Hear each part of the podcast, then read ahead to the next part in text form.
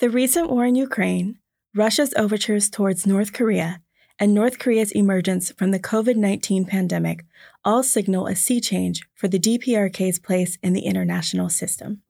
In a video published October 26, 2023, KEI economic policy analyst Tom Ramage sat down with University of London School of Oriental and African Studies professorial research associate and North Korea expert Hazel Smith to discuss the recent Putin Kim summit, alleged North Korean munitions to Russia, the effect of sanctions on North Korean denuclearization, and the priorities they will all take within Washington and Seoul's responses to increasing conflicts abroad.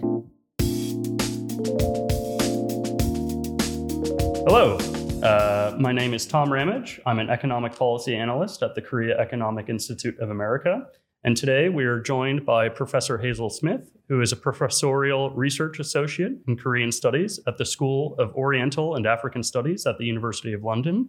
She is also a professor emerita in international security at Cranfield University in the United Kingdom. In addition, she is an advisory fellow to the Korea Development Institute in Seoul. Uh, Professor Smith is here to speak with us today about recent developments in North Korea and what we know and what we don't know about North Korea. Professor Smith received her PhD in international relations from the London School of Economics in 1993, has held fellowships at the Woodrow Wilson International Center for Scholars, the East West Center in Honolulu, Kyushu University, the United States Institute of Peace, and Stanford University, where she received a Fulbright Award. Professor Smith has researched East Asian security and North Korea for over 30 years. During that time, Professor Smith lived and worked in North Korea for two years while working for United Nations humanitarian organizations and earning a still valid North Korean driver's license. Uh, her, per, uh, her publications include The Ethics of United Nations Sanctions on North Korea, North Korea Markets and Military Rule, Nutrition and Health in North Korea, What's New, What's Changed, and Why It Matters, Crimes Against Humanity, Unpacking the North Korean Human Rights Debate, Reframing North Korean Human Rights, and North Korea in the New World Order. Uh, Professor Smith, uh, a lot of people are g- paying attention to the recent Putin Kim summit, uh, which took place at the Vostochny Cosmodrome uh, in Russia. And uh, my first question for you, uh, I guess, would be what is the significance of this recent summit, and especially it taking place at a spaceport? Well, first of all, I'd like to thank KEI for inviting me here today. I'm very grateful for that. In terms of the recent um, Putin uh, Kim summit, it comes uh, on behind another Kim uh, Putin summit in 2019. Uh, your, your, your viewers will know that North Korea closed its borders in 2020 because of COVID restrictions and has just recently started reopening them. Um, and so this is one of um, the first forays into opening by Kim since the COVID closure. But meeting with Putin in the Vladivostok area, which is where the airdrome is that you mentioned, um, is does follow on a previous meeting in 2019. So it's it's not uh, unusual of itself in terms of North Korea Russia relations. Uh, the area that Kim traveled to, the northern border of North Korea, is only about 100 miles from that area. So it was fairly straightforward for Kim to go. It wasn't, in other words, a massive new outreach for Kim.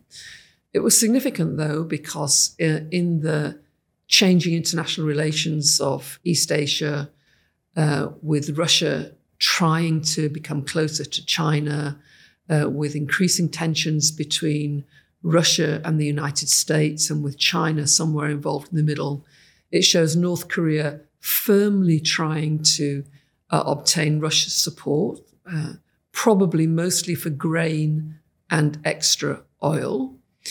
Um, there has been rumors, as you know, that uh, North Korea has been trying to swap some of its conventional munitions, which it which it develops. It's got its own munitions factories in the north of the country, uh, probably for food.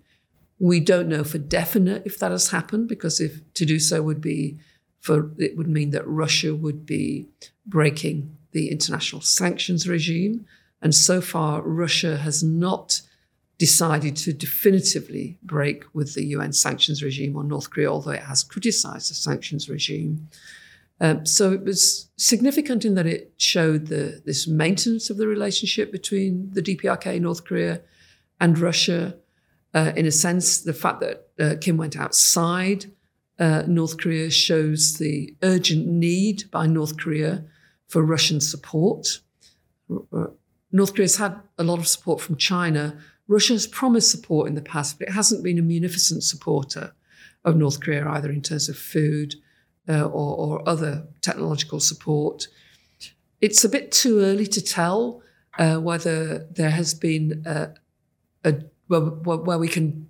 It's a bit too early to tell if we can definitively say that there was an arms deal that took place, maybe swapping munitions for grain. Although the fact that the Russian Minister of Defense, Mr. Shoigu, was also in North Korea a few, a few months prior to the Putin Kim meetings means that there must have been some defense discussions going on. The logical discussion would be in terms of import export uh, relationships between the two in the military sector. Mm. Yes, uh, it, and it's correct also to say that uh, there have been reports uh, apparently of, of, Putin offering to give technical and technological assistance to North Korea um, in light of this meeting. Uh, and, and, you're correct, w- without mentions to grain or munitions assistance.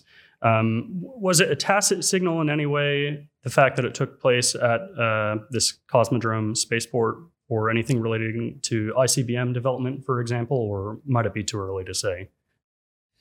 I think the main uh, the main issue is that a it was near. Sometimes the simplest explanations are the are the best ones. It was very easy for Kim to get to that area, which has got Korean speakers in the area and is quite remote. Putin was going to be there. President Putin was going to be there anyway for an economic uh, for an economic meeting involving uh, traders with the Far East. So it's easy to get there. Um, there is no indication. Uh, the, the, the largest indication that there was going to be some form of a military relationship discussed was the fact that Kim was accompanied by some of his military leadership, the fact that Mr. Shoigu had been in before that, the fact that it was on an airdrome um, doesn't uh, honestly tell you anything about the direction of travel for Russian policy, in particular towards North Korea. And one of the reasons it doesn't is because that Russia and the Soviet Union before it was historically very reluctant to transfer advanced technology, including advanced military technology, to North Korea. And we haven't seen indications that that policy has changed. Uh, also, we know that for North Korea, probably the priority in terms of obtaining support, the immediate priority is grain, because we do know that there are enormous food shortages in North Korea. And those food shortages affect North Korea's military, which has nearly a million young people in arms, and they can't be fed from current food production in North Korea. We know at that economic meeting uh, that Mr. Putin was at in Vladivostok that there were big Russian agricultural exporting enterprises there so it would also have been a good place uh, for Kim's entourage to discuss whatever sorts of swaps that they were engaged in. Uh, but I do not think, of course, we, we, it's too early to tell in some ways, that meeting at the at the base suggested anything other than there there is a form of military discussion going on between their generals, which we would expect anyway. This this is what the, the, the Russians uh, and the North Koreans do anyway. They're, they're both, uh, Russia increasingly, North Korea always highly militarized societies. Uh, the military in North Korea is hand in hand, if not synonymous, with the political leadership. um, I'd like to turn the attention to this food shortage in North Korea.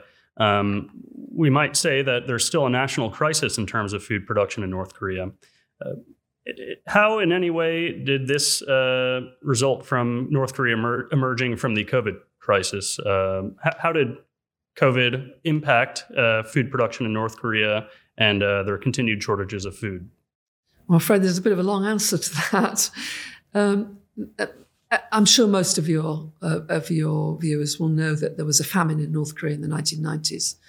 Uh, best estimates are from the US Census Bureau, which has some of the best work on North Korea's demography, that probably up to about 500,000, uh, the horrible word that's used, excess deaths, took place because of this food shortages. Now, in the post-famine years of the 2000s, North Korea, North Korea's food production recovered uh, fairly substantially. UN organizations worked, like the Food and Agriculture Organization, World Food Programme, worked with the North Korean government. After the immediate post famine assistance, they didn't supply much food aid after 2001, uh, but the North Korean government prioritized the food sector. Food production recovered, and the reason that's important in North Korea is because most of the 26 million population in North Korea obtain their food from local food production, not from imports. Many countries, it's, it's different from that, but in North Korea, because of this historic, uh, never attained, but aspiration for food self sufficiency, local food production uh, is, is, is supposed to be the main source of food for North Koreans in case there's a war and they have to depend upon their own local food production. At the same time, in the, after the famine years, we saw the development of marketization, semi legal marketization, which meant that people were getting food from imports from uh, which were coming in through the markets, mainly from Chinese traders. So there were imports coming in, very difficult to uh, to measure them because a lot of them were very very grey area trading.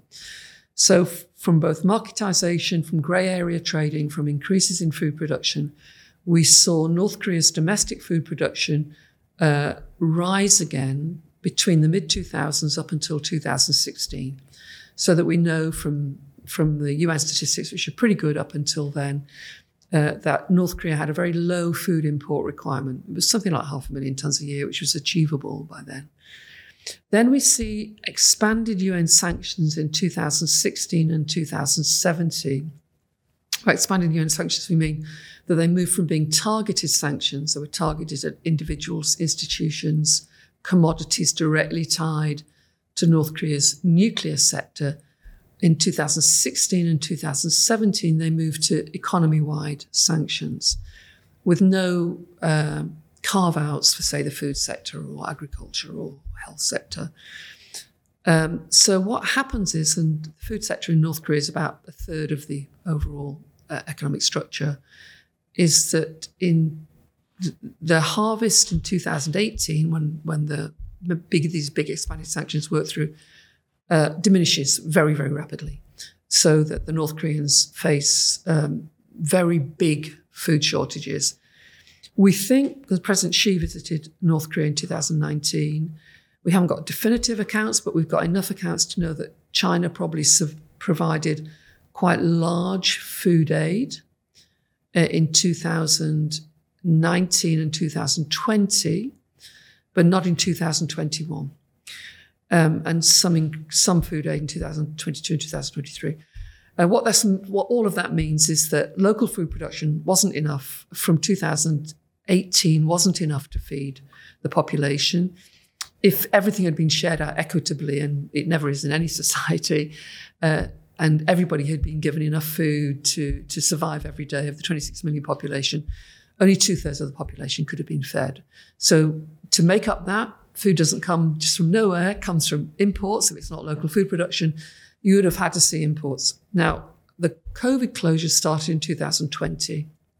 By 2020, you'd already seen exports fall off a cliff because of sanctions and imports also deteriorating, though not as much as exports, because obviously not export earnings.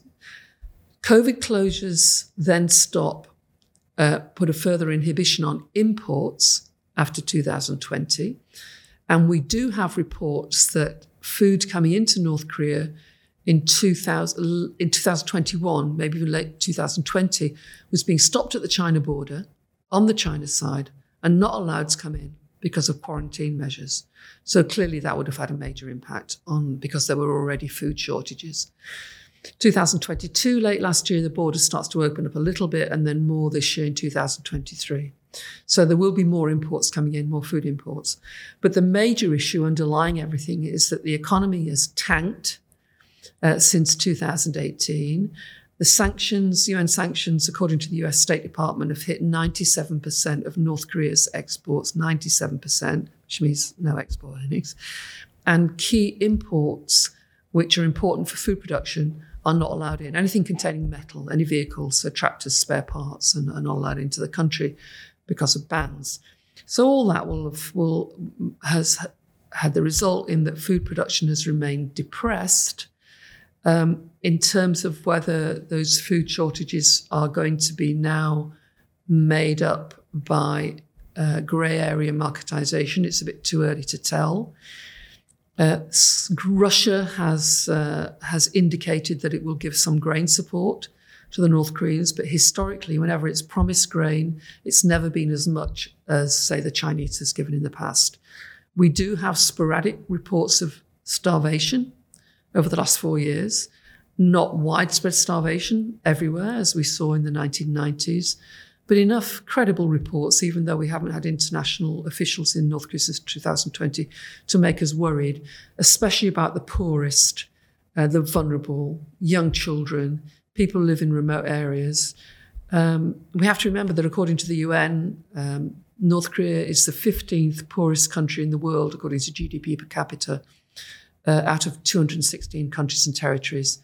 So when you're talking about a flailing economy with no oil of its own, which needs oil for agricultural production as farming does everywhere in the world, uh, and with a government that is incapable of uh, resolving that uh, those problems either politically or militarily or economically for its people, we have to think that for some of the population in North Korea, particularly for children, there are 8 million children under 18, life is pretty dire life is pretty dire right now. So, uh, under Resolution 2375 uh, back in 2017, there were sanctions on North Korea's access to crude oil.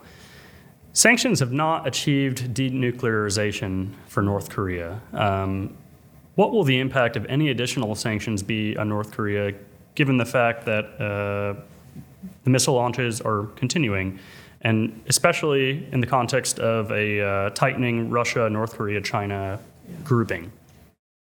Well, that's a, a really good question because um, even from the Department of State handouts uh, over the 2016 and 17 sanctions, um, they were saying that exports, nearly all North Korea's exports, 97% had been sanctioned. So there's not much further to go on that. Um, all key imports have been sanctioned, i.e., banned. Oil, um, the oil sanctions on North Korea restrict oil. Crude oil is about is um, it's not really the issue. It is an issue in a way, but North Korea's only oil refinery, which you, uh, is not really working very well. So the sanctions on refined oil, which include include things like diesel, uh, which you need for vehicles, for transport, for agriculture, not just for transport, but also for drying crops to avoid wastage. Um, these these are the ones that have the biggest impact. Now, clearly, there's smuggling going on. We know that there's smuggling going on. Uh, hard to think that the amount smuggled uh, could uh, allow for uh, could make up for the needs of the economy. Um, so, if the US was, to, and it did try to propose a cutback recently, which China and Russia didn't accept uh, in the restrictions on refined oil going in a cutback, making the making the cap even lower. Hard to think that China and Russia would would go along with that. And one of the reasons is the practical reason is that they will have to cope. They're the only ones that are likely to be able to cope with dealing with economic refugees, uh, which which uh, or providing food support because nobody else is likely to do it. So if you cut back oil even further, and as I said earlier, all agriculture in every country in the world relies on oil, then, then inevitably that makes the food crisis worse. So hard to think that sanctions on their own, because everything's practically everything is sanctions. North Korea is the most sanctioned country in the world, uh, are going to make much difference in terms of providing incentives for North Korea to get itself involved in denuclearization.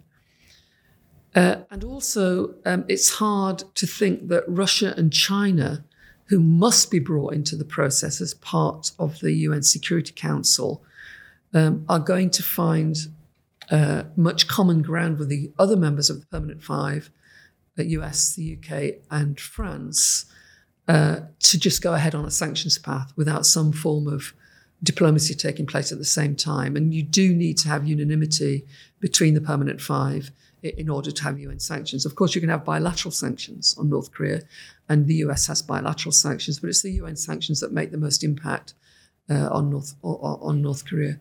So hard to think anything other than stalemate in the future. And of course, we've got military escalation going on. Uh, in North Korea, we have the acceleration of its missile program. Uh, we've probably only not seen another nuclear test because of China would be very unhappy if that happened. And China is providing some support, economic support for North Korea. So that enabled, that provides some brake on North Korea's nuclear development, but not on the missile development. And at the same time, we have in South Korea, since President Yoon came to power, you've had continuous military exercises involving the US and now Japan on air, on ground, in the sea. And while that makes perfect sense for South Korea to be security conscious, it also provides a framework for the North Koreans to say to themselves, right, we are going to develop our military arsenal. And in their case, because they no longer rely on the loyalty and efficiency of their conscripts, uh, that means for them focusing even more on nuclear weapons and nuclear weapons development. The North Korean relies on its conscript army of about 700,000. They're very poorly fed, they're poorly motivated. North Koreans do not think that their army would be, uh, the assessment is that they, their, their army could not necessarily be relied upon. And this goes back to their judgment from the Iraq war way back in early 2000s when um, the, the, the Iraq, the Iraqi government, Saddam Hussein, thought that they were going to develop going to be able to depend upon uh, their conscript army, and it fell apart in two or three days. And the North Koreans have the same view of their conscript army that it would fall apart.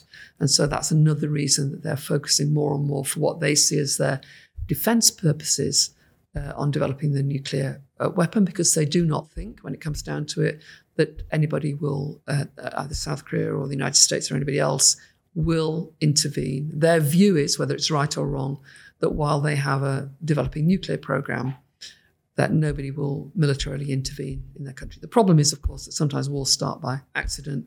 When you've got military development on all in the Korean Peninsula, it makes it a very, very dangerous place indeed. Hmm.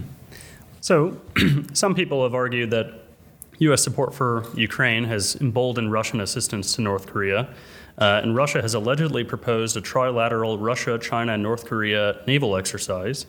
Um, will emboldened uh, U.S. support for Ukraine, uh, push a trilateral between China, Russia, North Korea together more. Um, what do you think North Korea's reaction is to all of this? Well, I'm sure North Korea, the North Korean leadership, would be very happy to be considered on an equal par with China and Russia. Uh, but and and your your question is right to point out that Russia is and Mr. Putin are flailing around to look for diplomatic partners. But China is not. Uh, and China certainly doesn't consider the DPRK to be on an equal footing with China, either diplomatically or militarily. Um, and so it's difficult to conceive that China uh, would have joint exercises with Russia in any significant way, never mind joint exercises with Russia uh, and with the DPRK. And although it's, it's important to look at Russia DPRK relations, the big player in Northeast Asia, as far as the DPRK is concerned, is not Russia, but is China. And in China's international relations, as we've seen, as we've seen with the recent slight warming of relationships with the United States, the visit of um, Chuck Schumer uh, to China and other official American delegations, the uh, the um, careful statements made by China, both on the Hamas Israel war and on Ukraine, China doesn't look like it's in a rush to uh, take overt sides uh, in any um, uh, bilateral bifurcation of relationships between an eastern bloc of Russia, China, and anybody else, and the US and Europe. It looks, and this is partly for economic reasons, China's growth is slowing. It still uh, relies considerably uh, on exports to, to, the, to the wider world. Uh, it doesn't look that that would be something that China would enter into uh, at all. Uh, I, can't, I, can't, see any mileage for China to do this. It, even in the wider Ukraine relationship. Although President Xi is meeting with President Putin, there's no sign that uh, that President Xi wants to wants to become active in the Ukraine, either diplomatically or or certainly not militarily in the Ukraine dispute. But certainly there are major incentives for DPRK North Korea uh, if if uh, to, to enter into some form of diplomatic military relationship, which would see them taken more seriously. Uh, but given the shifting sands in uh, geostrategic relationships uh, uh, in, now and perhaps for the foreseeable future, that seems to be more aspirational and a reflection of Mr. Putin's uh, view that he, he needs to consolidate diplomatic relations wherever he can go. And remember, it wasn't very long ago uh, that Russia was was not, uh, although they had formal political relationships with the DPRK, uh, they were never massive advocates of, of any of the Kim leaderships. They were always cautious uh, and and thought that they were they were not managing their their country very well. So this, I think, is a transactional relationship that, that Mr. Putin would like to pursue. It doesn't reflect a, a meeting of ideologies. It doesn't reflect even a, a meeting of uh, uh, really a, perhaps even a, not a meeting of political minds on this. Now, going back to Russia's assistance to North Korea um, and possible North Korean munitions exchange to Russia, uh, National Security Advisor Jake Sullivan said that North Korea will pay a price if it provides any weapons to Russia to use in Ukraine. He didn't say what that means, uh, but given that North Korea is already under a comprehensive sanctions regime, what, what does it mean to make North Korea pay a price? Well, as we talked earlier, it's, it's very difficult to see that. There aren't that many levers that the US has bilaterally. And first of all, because uh, North Korea is bordered by China and Russia, so the US doesn't have economic relationships, it never did, uh, with North Korea. So it doesn't have econ- economic leverage apart from the UN system, uh, which, which um, it's exerting pretty fully right now on export and imports, on shipping, on North Korean workers going abroad. Uh, it's difficult to see how those economic sanctions could be expanded, especially because politically China and Russia show uh, no inclination to be going ahead with expanded sanctions within the UN. Um, it is possible that um, diplomatically the US could perhaps discourage Western European diplomats from going back into North Korea. There's some diplomatic, if North Korea welcomes them there. But historically, the Western European diplomats in North Korea, like the Swedes, the Germans, the British, have provided a conduit of information to the US, but not necessarily big secrets, but just a conduit of information about, about how life's going on in North Korea. So that itself would be uh, disadvantageous to, to the US because it would lose, given that the, uh, the Western European diplomats go back into North Korea, it would lose those sources of information and it wouldn't necessarily keep out uh, diplomats, for instance, from India and, and from South Asia, who, who also had, had bases in North Korea. So it is difficult to see how that those expanded uh, pressures on North Korea would take place. Um, all US administrations, Democrat, Republicans of all stripes, have considered at the beginning of their administrations whether military force could be used against North Korea and have all rejected it uh, for the reasons that they think that there would be too many casualties in South Korea and too many casualties in America, even though the, the war would likely be, be won by the United States and South Korea were they to enter into war. So if you don't have the ability to use force, or, and if you don't have, if you've maxed out your economic instruments, it's very difficult to see what other instruments can be used. So then we're in the, when then we're in the, paradoxically in the ball game of thinking, what incentives can we use to bring North Korea back into a diplomatic process? Um, as has happened historically during the Clinton administration, even during the second George Bush administration, and when there were quite substantial moves by the United States to engage with North Korea.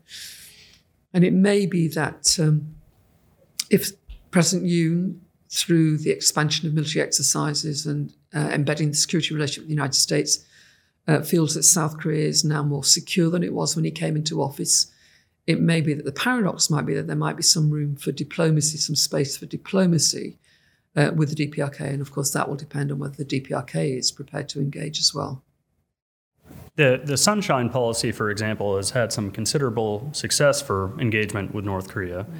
Now, Rudiger Frank argues that through adopting an aggressive stance of containment towards North Korea, the West essentially failed to support reformers, which might have existed within uh, North Korea. What do you make of this? Uh, you know, d- does increasing sanctions uh, essentially squash any chance of reform for North Korea? I'm, I'm not sure that there were any avid political reformers in the North Korean elite, but there were and are pragmatists. And there were those who were benefiting from marketization uh, in the North Korean elite. Uh, the, there was the development of private companies, large private, private companies, which had members of the elite associated with them on their boards.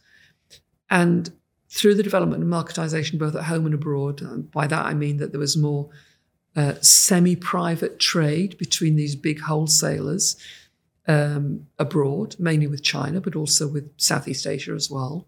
And by the development of small retail trade domestically, uh, you were seeing spaces open up which the government didn't control private decision making spaces. If people don't have to get their food and goods from a government source, um, they can. And markets in North Korea are not, are not just about the big market buildings. They're about systems of transactions. So you can go into an apartment block and there might be somebody who's willing to buy or sell, swap cigarettes or clothes or fruit or and that all goes takes place off the books. All that is expanding the sphere of non-governmental involvement in decision making. It only sounds minor, but that uh, if that developed and there were interests developing to uh, allow that to continue by interest development, the elites were benefiting financially and economically from this. That could have meant a push internally for more official marketization as opposed to semi official marketization. So, in the sense of the sanctions crushing that development, I think Rudiger's got a point um, in, in that what the sanctions did is that they enabled the DPRK government and pushed that to take control over all the economic resources that were left available within the state. That was enhanced by their, their COVID closures of the border in 2020. Um, in their, their excuse was that they were rationalizing distribution so they could distribute whatever resources were available uh, to whatever sectors they felt needed them, whether it's food in Pyongyang or to the military. Uh, but in doing so, they tried to. We don't know yet whether how to what extent they've succeeded. We, we just don't know that yet. But we know that they've tried to uh, cut back on the market, and by doing that, by by expanding, trying to re-expand state control, Rudiger's right uh, in that any hints at pushes from below to allow economic reform and then following on that political reform, or at least some reform in civil liberties or civil space, as has happened in China or had happened before President Xi came to power, uh, then those developments are stopped by sanctions. They're, they're absolutely stopped. Uh, and I, where I would slightly diverge is that um, that there, as I said, there really is no sense that there is a, a wide current for, say, democratization or privatization uh, or political reform uh, by itself, but some of the elite pragmatically would, would like to see change in order to, because they can see that that helps develop the economy, sorts out the food problem if people can can buy and sell themselves. So, in, in your research, you, have argued that there's no formal roadmap as to how sanctions will lead to denuclearization. Yeah. Um, given that, uh, in order to pr- continue providing aid to North Korea, um, obstacles would include North Korea's closure to the world. Is North Korea receptive to receiving aid, uh, aid that comes outside of sanctions? Um, well, clearly it's going for food aid from China and Russia. Um, but the sorts of aid that it had benefited from during the 2000s and the 2010s were uh, were, were significantly medical aid from World Health Organization, from Gavi, from the all the world vaccine alliances, and it will want to reintroduce that as soon as it possibly can. Uh, in some countries in the world, and in North Korea right now, there are some aid programs that are operating. They're, they're managed by national officers. That's not unusual in areas where there are wars on, where, where international officers simply can't go. In Afghanistan, in parts of Syria, in parts of Congo. Um, and it would hope to be able to at least benefit in the medical sector uh, by continuing UN programs, not necessarily with national officers whether the UN will go along with that is hard to say. They would pre- prefer not to. So North Korea will be receptive to receiving aid. its its medical sectors, for instance, cannot reinvigorate themselves without massive vaccine assistance uh, from international organisations. How it will do that remains to be seen. It's still an open question as to whether international officials from the UN, who lived and worked in North Korea for 25 years, from the mid 1990s until 2020 were established there, had offices there, people lived there for years. I mean, I lived there for a couple of years with WFP. Whether that will be allowed to grow again, it will depend what the North Koreans see are the incentives. Uh, their vaccination program, which was actually one of the best in the world in terms of coverage for childhood vaccinations. In fact, at one point, their measles vaccination coverage was better than in the States, uh, is, has been decimated uh, over the last few years. Uh, so they they may be looking to, and I don't want to speculate, but if the if they still have email relationships with uh, with some of the UN humanitarian organisations, they will be wanting to look at aid because they know that they they can't operate on their own in these made with these major programs. How that will happen, we still don't know. Do you think in any way? Uh North Korea's opening to the world after COVID would model China's uh, reform and opening from prior periods. Uh, North Korea has expressed interest in special econ- economic zones. Um, what would it model? Yeah, North Korea's special economic zones develop, have developed in a completely different way from China's special economic zones. China's special economic zones, for instance, the first ones uh, uh, near the Hong, relatively near the Guangdong, near the Hong Kong border, really developed as semi-open places where trade could take place. North Korea has established special economic zones, Rajin Sonbong, for instance, uh, with the opposite mentality. It's wanted to fence them off, move North Koreans out of physically move them out in the Sinuiju, which is uh, borders um, the, is on the North Korea's northwest and borders China on the western side. It had a plan to physically move large numbers, thousands of Sinuiju residents away from that zone so it could police activity that took place, interna- international activity in those zones. Well, that isn't how special economic zones achieve growth. They achieve growth because there's knock on effects, introduction of international companies, they mix with local companies, they generate development, domestic economic development, as, and they have feedback linkages into the wider economy. And North Korea's idea was that there would be no feedback linkages uh, because they, their, their political priorities were to keep North Koreans separate from foreigners. Um, so I don't think that the special economic zones are going to be a, a, a, the way the North Koreans envisage them right now uh, are going to be provide a way forward to economic growth for North Korea. What looks more likely is that Chinese economic investment, for instance, in North Korea's agricultural sector, in the farming sector, or even Russian economic investment in the farming sector, which may have been on the agenda at the Putin Kim summit because there was big agricultural firms there.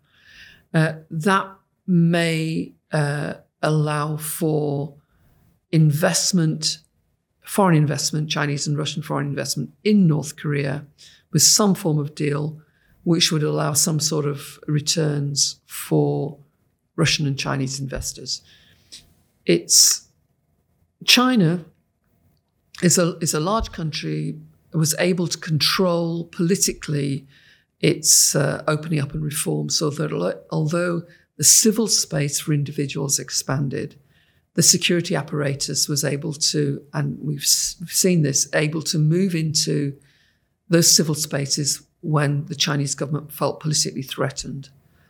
The reason North Korea hasn't gone for the Chinese approach so far is it doesn't believe that its security forces can be relied on because everybody's so poor. Um, and we saw that in marketization. It was the security forces and middle level party officials and low level party officials that were benefiting from illegal grey area marketization because because their families were were not protected. They didn't receive food, they didn't receive income, and so they had massive incentives to keep marketization going. Um, so the North Korean government is not confident that it can politically control the population uh, if uh, the an economic, the so-called uh, opening up that China took place, uh, that happened in China takes place in North Korea, because as soon as there's um, an influx of ideas and newspapers and books and videos and information uh, into North Korea, as happened in China, um, the North Koreans will be able to see very quickly that everything that they've been told is a lie. Whereas in China, there was sufficient um, national pride and national confidence in what had taken place in China, despite the Cultural Revolution, despite the horrors of the famine years, uh, to to maintain a social stability um, in the country, and that that's different in North Korea. It's much poorer, much less confident as a political entity, um, and the population is uh, the, not necessarily going to find that. Who knows? I mean, again, I, am I'm, I'm very, very reluctant to speculate. Um, that the North Korean government cannot be confident that the North Korean people uh, will still think the North Korean government is a good government or even a patriotic government, which they is the view that the North Korean government puts forward to its population after they receive start to receive free flowing information from the outside, which has happened in China. It's all very interesting about how this will play out. Well, uh, Professor Smith, I have a final question for you, which is essentially uh, how do you think the United States government or the Korean government should approach dealing uh, with North Korea moving forward? Well, I think it's, it's, a difficult position for the US government because uh, there's domestic elections, which take up a lot of bandwidth, as the saying used to be. There's the, the war in Ukraine.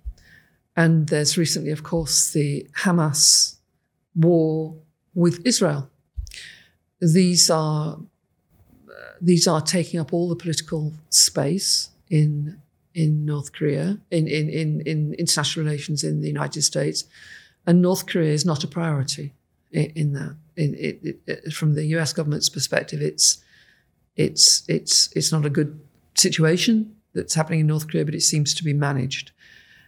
Personally, I think that the the uh, things can happen, as we saw in Israel, uh, when conflicts that are that are ongoing for a long time are not proactively handled. So that's the danger for the US government in terms of uh, just letting things lie. But the South Korean government, President Yoon, has taken a firm view that South Korean security uh, is the top priority, and he's engaged in that with Japan, with the United States, and military exercises, but also coordination. Um, and uh, very understandably has, has, taken that position. The question is now whether there is this space in the United States and the willingness uh, in the United States and, and South Korea to offer some form of uh, economic and diplomatic solution to the problem with North Korea. Now, of course, the answer is North Korea is always recalcitrant and not appreciative of uh, any diplomatic overtures that are ever made to it. And that's true. But then if we were dealing with a different government, we wouldn't have a problem. So the question is um, whether or not a plan can, can, can take place, which would be offer realistic incentives to the, North, to, to the DPRK government to move forward with diplomacy and which would also which which the current government in South Korea and the administration in the United States would be able to feel that they could get behind, and whether there's really enough uh, enough political uh, in political wish to do that right now, and also, of course, if, if, if either government, the US and South Korea, starts to move towards some form of diplomatic solution, because South Korea and the United States are democracies, they have to bring people with them. And so, dealing, as we know historically, when the United States is engaged in diplomatic overtures with North Korea, it's aroused concern uh, within US domestic politics. And so, it's not just an issue of foreign policy, but it's an issue of who, whomsoever would be involved in that in bringing US political opinion with it. So there's a lot of variables. But again, what the Israel, what the Hamas Israel war should perhaps teach us is that festering conflicts don't go away and they can have a rebound effect even on countries that are a, lot, lot further away uh, in, in geographical space um, than, than we might have anticipated. Well, uh, Professor Smith, your insights have been illuminating today, and there will be a lot to discuss in the future, I'm sure of it. Uh, so thank you for speaking with us today, and uh, we really appreciate you being here. And I really would like to thank KEI for inviting me, and thank you. I appreciate your time. Thank you. Thank you for listening. For more Korea content, keep an eye on our podcast feed.